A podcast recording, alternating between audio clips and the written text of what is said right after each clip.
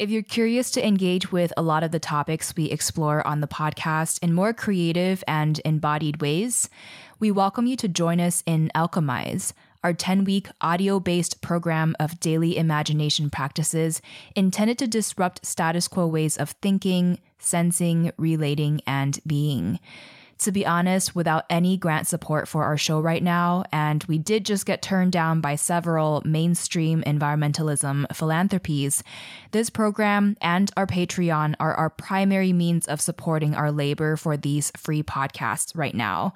We really want to remain untethered to corporate interests, and every small contribution to our Patreon or enrollment in our program Alchemize helps to ensure that we can continue producing these vital conversations that feature voices and perspectives often sidelined from mainstream media.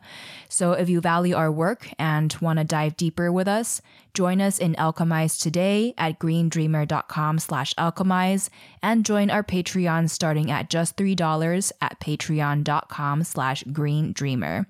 Thank you so, so much for however you are able to support our work during these critical times. We are so deeply grateful. Support for Green Dreamer comes from our Green Dreamer planners that you can check out at greendreamer.com slash shop, as well as our listener patrons. Thank you so much for supporting this independent show starting at $2 per month by going to greendreamer.com slash support, sharing your favorite episodes with friends, or leaving me a rating and review in the podcast app. I read them all, they warm my heart, they keep me going, and I really, really appreciate your support. So thank you so much everything is political too. So it's funny when people try to say, "Oh, you know, I don't like to be political," or "I'm not political." Well, if you're existing in this society and partaking in the day-to-day life of traditional Western industrial society, then you are being political, whether you like it or not. And to say that you're not political, in my eyes, merely means that you have enough privilege that you don't have to worry about the things that are going on. That was Steven Marquardt, who is a community organizer and hub coordinator fellow with Sunrise Movement Chico, which is a chapter of the notable youth led climate activist organization Sunrise Movement.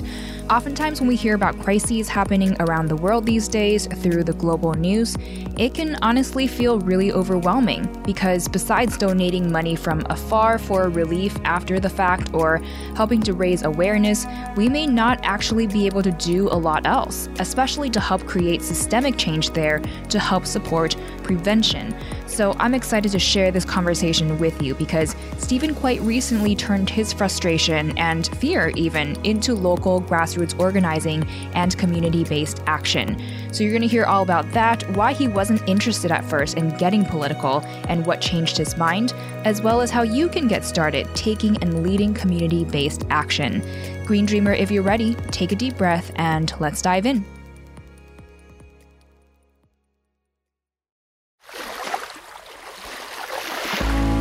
Hey, it's Kaméa Chayne, and this is Green Dreamer, a podcast exploring our paths to ecological balance, intersectional sustainability, and true abundance and wellness for all.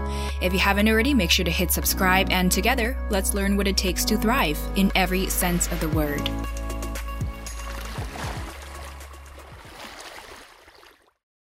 It partially started back while I was in Miami, Florida. I was doing a year through AmeriCorps and in September of 2017, Hurricane Irma was a category five at the time, and it was on its way to decimate southern Florida. It, it was looking really, really serious, like it was going to do some real damage. And and so there was a that was a pretty wild experience for myself.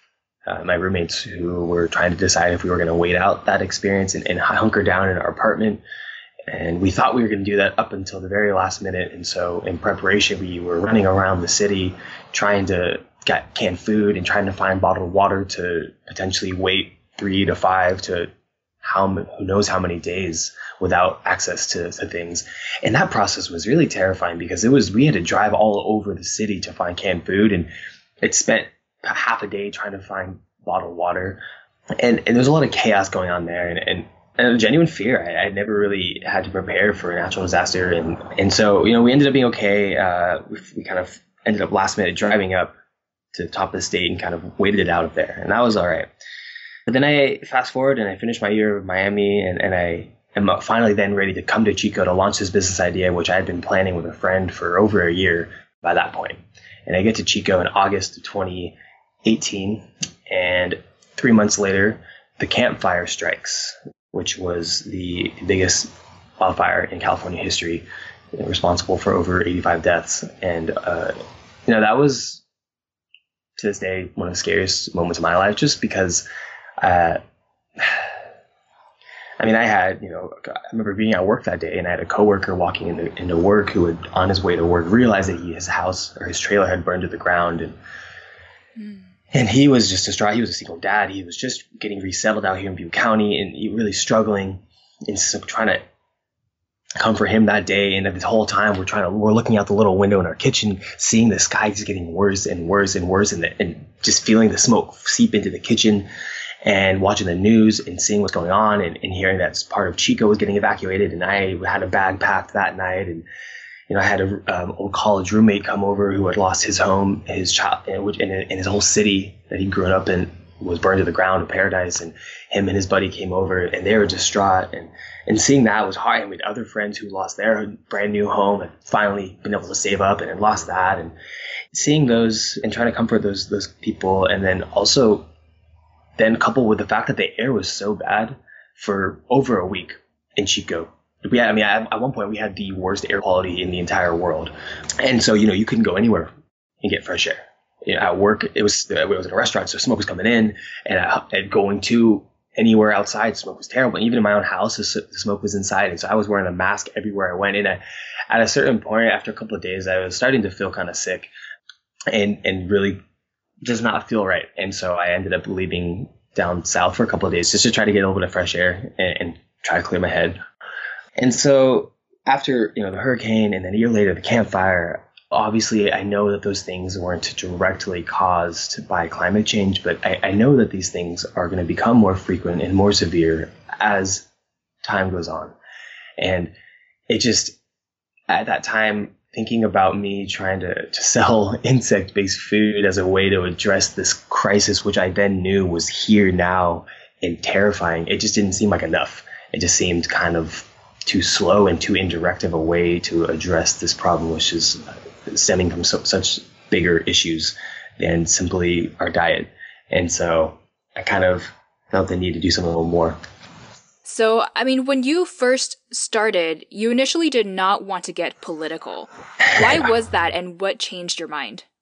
I don't know what it is. I, you know, it's funny. I was actually a political science major in college, and I, I enjoyed what I got to study, and, and, I, and I think it did a lot of good for me. But it didn't seem fun. I was trying to find a balance between work that matters, is impactful, and needs to be done, but also that I think I would thoroughly enjoy and, and just have a good time doing. And, and being in politics sounded messy and sounded stressful and it sounded like a dirty game sometimes and can be and really just kind of depressing in a way and I, I, didn't think I wanted to be a part of that and also I had a sense that politics was was very much in a official capacity in elections and and you know working with elected officials and being in a kind of the way that we I think think of politics we see on TV we see debates and we see meetings and we see the all the fo- sometimes seemingly phony photo ops and that kind of thing. And that just didn't sound fun. It didn't seem like me.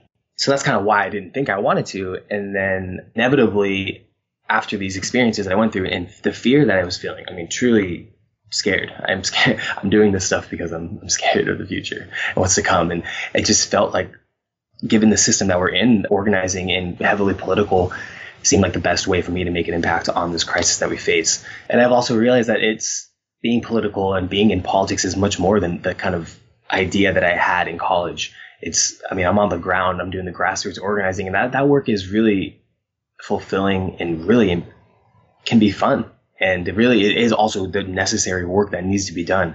In fact, I think it's as important as, as the folks who are in office and are doing the more official type of work. And so that's, that's the kind of politics that I'm really enjoying to be a part of and that I feel good doing. Now, when people get together and want to avoid heated discussions, people often say, you know, avoid talking about religion and politics. Do you think it's possible to really advocate for environmental protection without getting political? Unfortunately, no. I think it's inevitable it's going to become political. It's become such a politicized issue, specifically in this country, that it's, yeah, there's really no way around it. And I don't think that it's bad. I mean, I, I think it's healthy for for democracy to thrive and be healthy. I think we ought to be having more open, more candid, good discussion about politics and, and perhaps religion. I mean, what, that's one beautiful thing that I took away from South America is they, they have so many at the dinner table. They'll just discuss what's going on in politics globally and, and locally in such a healthy way. And that's just a really staple of, at least where I was in Argentina, part of their culture to just discuss what's going on. And I thought so, I thought it was beautiful and I thought it was just enriching. And we really lack that kind of conversation here in the United States for the most part, from what I've seen. And I, so I don't think we ought to shy away from it, uh, especially at a time when there's so many, so many issues facing this country and this world. Everything is political too. So it's funny when people try to say, "Oh, you know, I don't like to be political," or "I'm not political." Well, if you're existing in this society and partaking in the day-to-day life of traditional Western industrial society, then you are being political whether you like it or not. And to to say that you're not political in my eyes merely means that you have enough privilege that you don't have to worry about the things that are going on and the political things that are happening. What's really interesting is I was watching this interview on The Daily Show between Trevor Noah and I believe it was Supreme Court Justice Sotomayor. I'm paraphrasing here and I'm going to be missing the details, but she basically said something along the lines of how when broadcast and TV started going into the governmental offices, instead of having the congressmen all in there from both sides talking things out. It was just really the congressman talking to the television, to the cameras. Opinions became more polarized because they used to, you know, talk things out amongst one another. Whereas now they may just feel like they're trying to please the audience that they're speaking to, as in the general public. So when we're unable to have these discussions, then we're never going to understand each other and move forward together.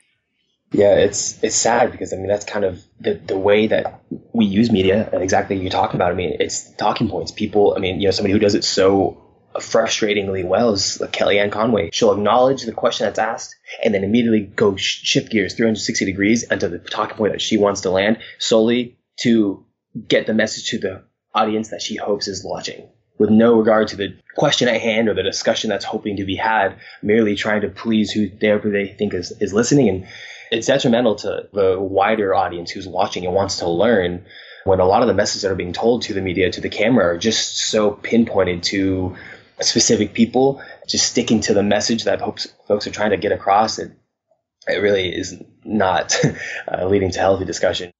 Personally, I think this two party system really dismisses a lot of overlap that people from both sides have with one another because people are not reduced to having binary sets of values. So right. I think we're often more alike and share more values than it's made out to be. In your experience as a community organizer for a movement focused on climate action, do you think this cause is something that necessarily divides people, or do you think it's actually something that can bring people of different backgrounds and political ideologies together?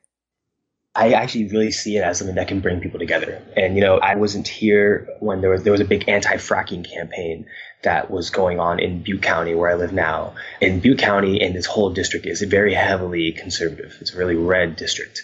But this anti-fracking campaign, which is very much an environmental, you know, it was being pushed by a lot of progressives, and it's a heavily environmental thing.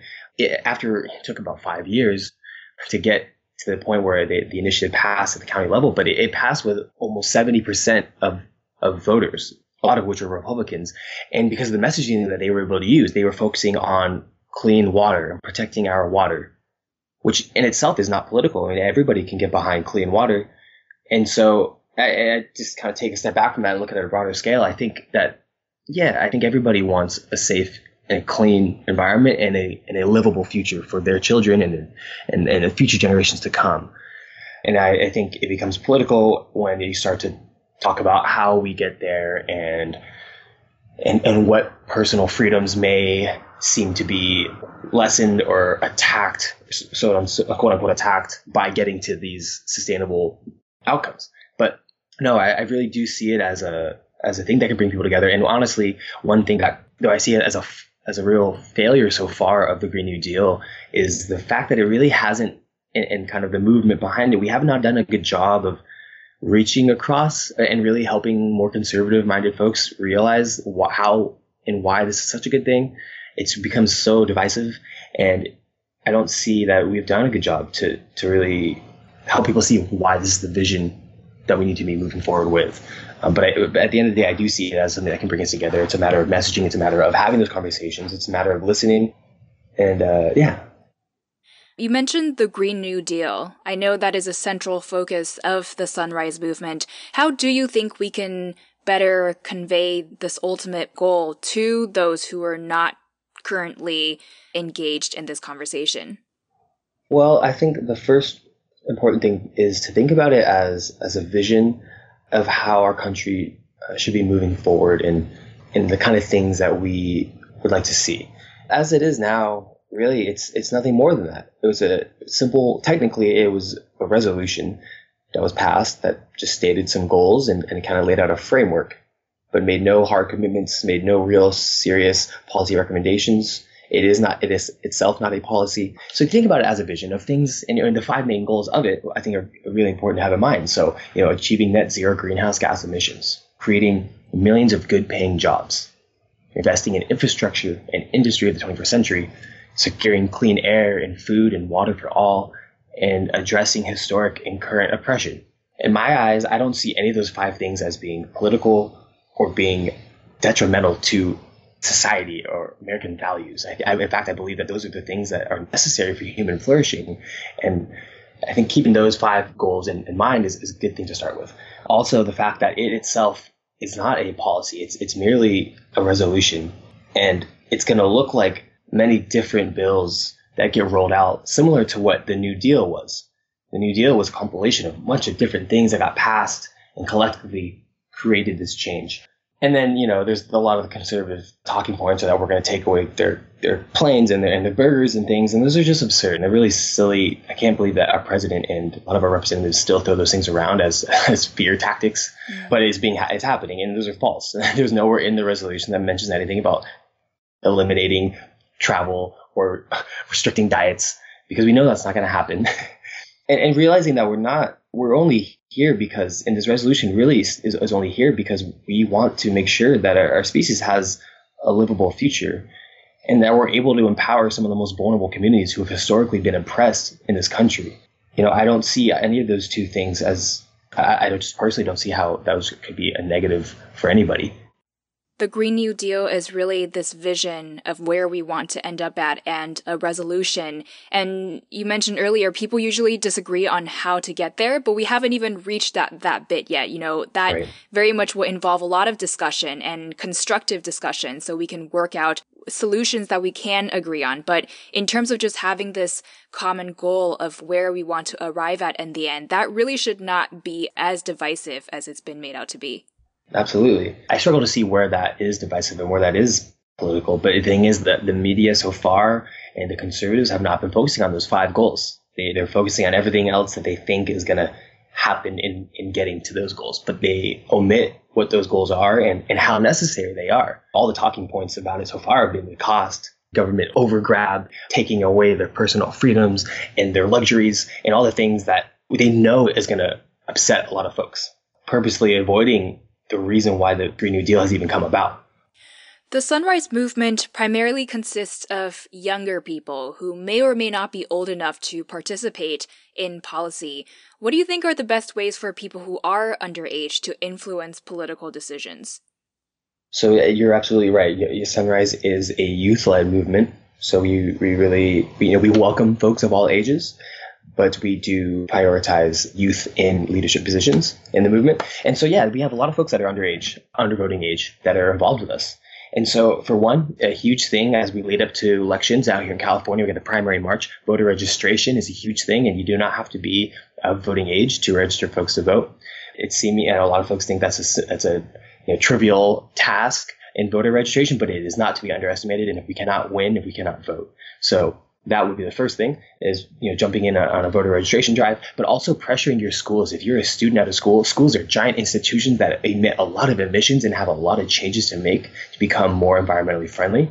So one thing that out here schools have been starting to pass climate resolutions kind of stating that an acknowledgement of climate change and making you know verbal commitments to making changes But I think as students, you have a lot of influence over the institution in which you're learning and pressuring the administration there and pressuring that institution to change its practices is a huge way to impact you know, get us towards where we need to go because it's not just the officials in our government who need to change. It is these big institutions like universities and, and hospitals and all these other entities that are really, really, in a lot of ways, unsustainable. So that is a great avenue as well. But you know, these, there's also a big need for folks to come out, and as you've seen, like in Europe, the Fridays for Future, the strikes that the students were going on. I mean, that has brought attention to the climate crisis in a way that many other things have not been able to do.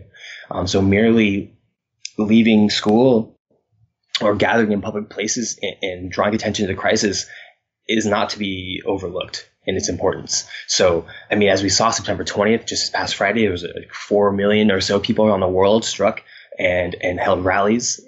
That's really important in itself, not enough, but it is a necessary ingredient to getting us towards the change that we need. So I would not be discouraged if you're underage uh, voting age because there's still so much that needs to be done. Um, and in fact, as a younger person, you also have more of a moral conviction in, in what you're doing, and you have almost more influence because of your age, because your inability to vote, and the fact that you're out there really inspires others and it really shows that this issue matters so much because kids realistically kids shouldn't have to be doing this thing they shouldn't have to be being political at that young age but it's sadly it's falling into our hands because the powers that be are not acting, are not listening to what needs to be done. And it's our future that's most at stake. And so the young people do have to be political. And there's so many other ways to do it besides engaging directly in, in electoral politics. Well, we were really excited to have you on the podcast because you quite recently stepped into your role as a Sunrise Movement organizer, leading your community in Chico. I think that's really inspiring and relatable because oftentimes it's hard to know where to even begin.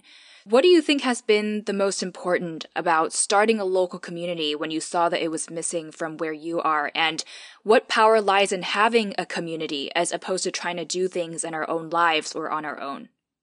The first thing I would I would say is is finding at least one person who wants to who's really on the same page as you and wants to go in and this together. I, I was fortunate to find a, a, coworker who was on on the same political wavelength and had the same ambitions, and we decided to launch the Sunrise Hub out here together. And so that made it a little bit easier. It made me more confident in what I was doing, and neither of us knew what we were doing, but together it just made it easier. and so it's great that we can make these individual changes. There's so many things that we can do. We can divest from the big banks. We can change our diets. We can drive less. We can fly less. You know, those are good changes and important to do. But at the end of the day, sadly, us all changing our individual behaviors are not going to, is not going to be enough to stop the extraction of fossil fuels and the unsustainable practices of industrialized society. And so those things are good and important, but we must do more in organizing and building a community and empowering your community to act collectively is, is what needs to be done. And uh, we we started to do that here in Chico. And it's just, I mean, and this is that, that, that kind of work of truly community building and coalition building and empowering folks in your local community is some of the most fulfilling and empowering work I've ever done and, and, likely ever will do, especially in a time where I mean so many people are really feeling this kind of climate anxiety, climate despair. Uh, what's the state of the world and what's likely to come if we don't act? But to be able to revive them and, and kind of this throw this energy of hope, of hope and, and real change that Sunrise and other groups have been making to plug that into your community is so necessary. But yeah, finding you know at least one person that you can kind of start this thing with if, if you're interested in maybe starting a hub or in your city or if you're interested in building something from the ground up i'd say at least one other person to get it going with is great but once you start doing that people want to be a part and people take notice, especially as a younger person. You start walking into these more established environmental groups or these established community groups, and you end up being probably one of the youngest people there. And then all the older folks are pretty inspired and pretty excited, and they start to spread the word. And and it, pretty quickly, you'll you'll become someone who a lot of people want to talk to, and rightfully so, because we our our movement is doing the kind of things that we need in order to make these transformative changes. So it's truly been empowering for me, but really really impactful for this community. I mean, the climate movement out here in Butte County now is is a real force, and we've we've started to develop a pretty strong coalition with groups who mm, folks maybe might not have seen as part of climate change or environmental movement, which is exactly what we need to be doing. We need to help people realize that climate change and environmentalism is not just uh, Sierra Club and Greenpeace and protecting our parks. It's an intersectional issue and it's a racial justice issue. There's an economic issue. It's it's kind of the umbrella of which every other social justice issue is affected by, is intertwined with, and and it's a labor issue. You know, all of these things, and, and kind of just building that that cross sectional movement is what we're working on, and as sunrises across the country, uh, which is why the Green New Deal is is so powerful, and because it does realize that it's to be sustainable. It, it means that we are addressing our environment, our economy, and equity together because that is the only way to truly address these issues and really have a just society. What often frustrates people is feeling helpless in the face of looking at the national or global systemic injustices and issues that we have that we may feel very distant from or too small to influence. And I think the Sunrise Movement is a really beautiful example of think global and act local because essentially it's built up a network of people across the country who are taking action in their local communities. What are your thoughts on how local activism relates to change at a national level and then at a global level? So, you know, like the phrase that's been thrown out to me since I've been doing all this work is politics is local, meaning that I think it's good to keep that global focus and, and, and kind of be aware. But the change that we can really make, and also some of the biggest political impacts that we feel are at the local level. Just in terms of what we have the ability to do it's at our city council, it's at our board of supervisors, it's at our you know unified school district, it's at the local institutions in our city, it's maybe our, our state representatives. I think if everybody, in, in fact, focusing too heavily on the national on national politics as the kind of game that it's become, is really kind of detrimental to the progress that we need. I think often there's too much emphasis on presidential campaigns and the UN and all these other bigger and accessible political avenues. And that kind of deters us and probably gets people a little bit apathetic. But in fact, for one, our vote goes so much farther in a city campaign and in a board, a supervisor campaign.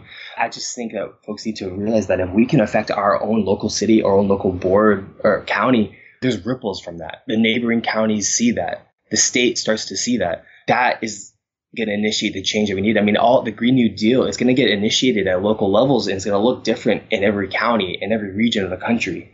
You know, so it's a national vision with, with local applications.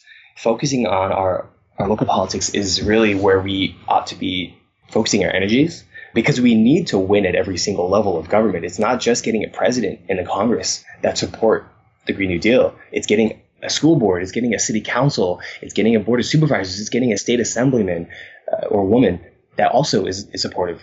So we, we acknowledge the necessity of having, and we say this explicitly, we need officials at every level of government who will support a Green New Deal and fight for our livable future. And so really taking that to heart is uh, what we ought to do because these these local officials have a lot of power and influence over our lives. And in fact, we feel the impacts of what goes on at the city and the county level more so than at the congressional uh, level, oftentimes.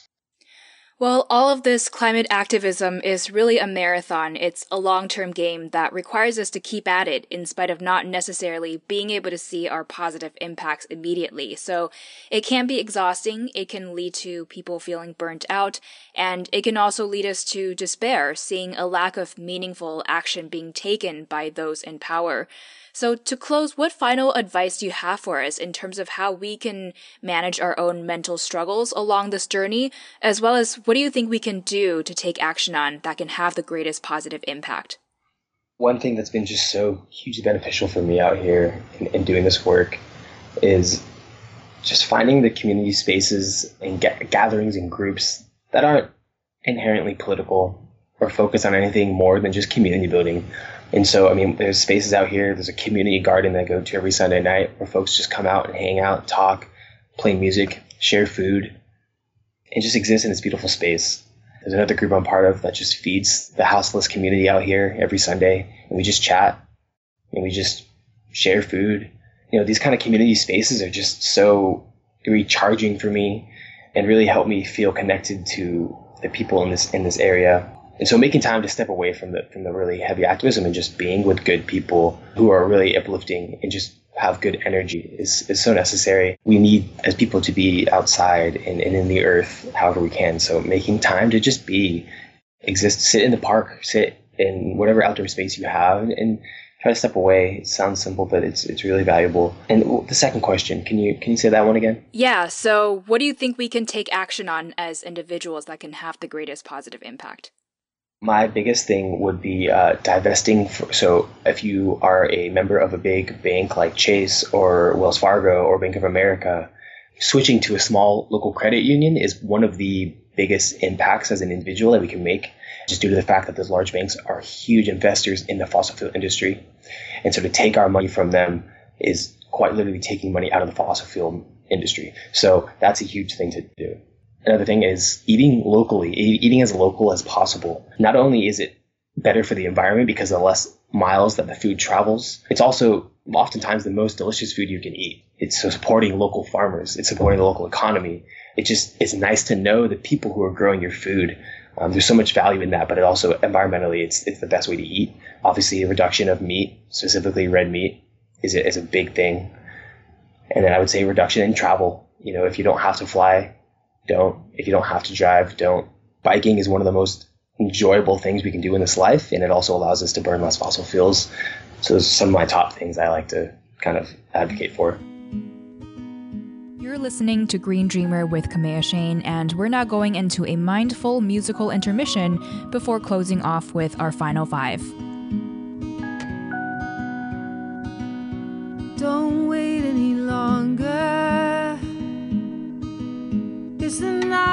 Is drawing in, and the sun's getting stronger. While the ice is wearing thin come out of the shadows so your voice can be received. Don't stand on the sidelines. Come fight for the air that you breathe, cause we all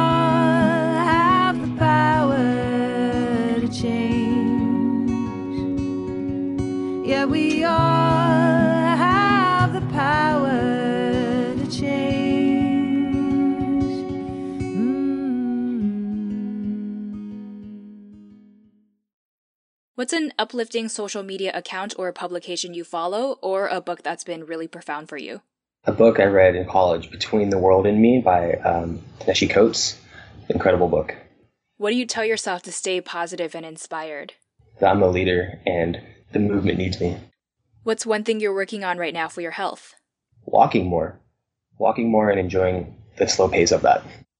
What are you working on right now to elevate your positive impact for our planet? Composting. My neighbor next door has just accepted my compost and I'm, or my food scraps, and it's a really great way to get rid of those in a good way. and what makes you most hopeful for our planet at the moment? The climate movement and the, and the youth energy and the youth leadership behind it. It's it's truly inspiring to me. Well, Green Dreamer, to learn more and stay updated on Steven's work, you can head to Sunrise Movement's official website, which is www.sunrisemovement.org. And if you want to check out Steven's chapter in Chico, it's www.chicosunrisemoveme.wixsite.com slash Chico. All of this will be linked in our show notes, so be sure to check that out. But you can also follow him on Instagram at Jinku underscore baby. That's J-I-N-K-U underscore B-A-B-Y or also at Sunrise MVMT. Again, all of this will be in the show notes at greendreamer.com, so be sure to head on over for all the references that you may need from the podcast. Steven, if our listener would like to get involved with the Sunrise Movement or support its work, what final calls to action can you share with us? Jump on the website on sunrisemovement.org, see if there's a hub in your area. If there is, reach out to the hub coordinator. If not, think about starting one yourself. And what final words of wisdom do you have for us as green dreamers? There's a lot of issues out here. Find an issue that matters to you, that you feel passionate about, and find the most fun and creative way to tackle that issue. I think that's going to lead you to a really good place.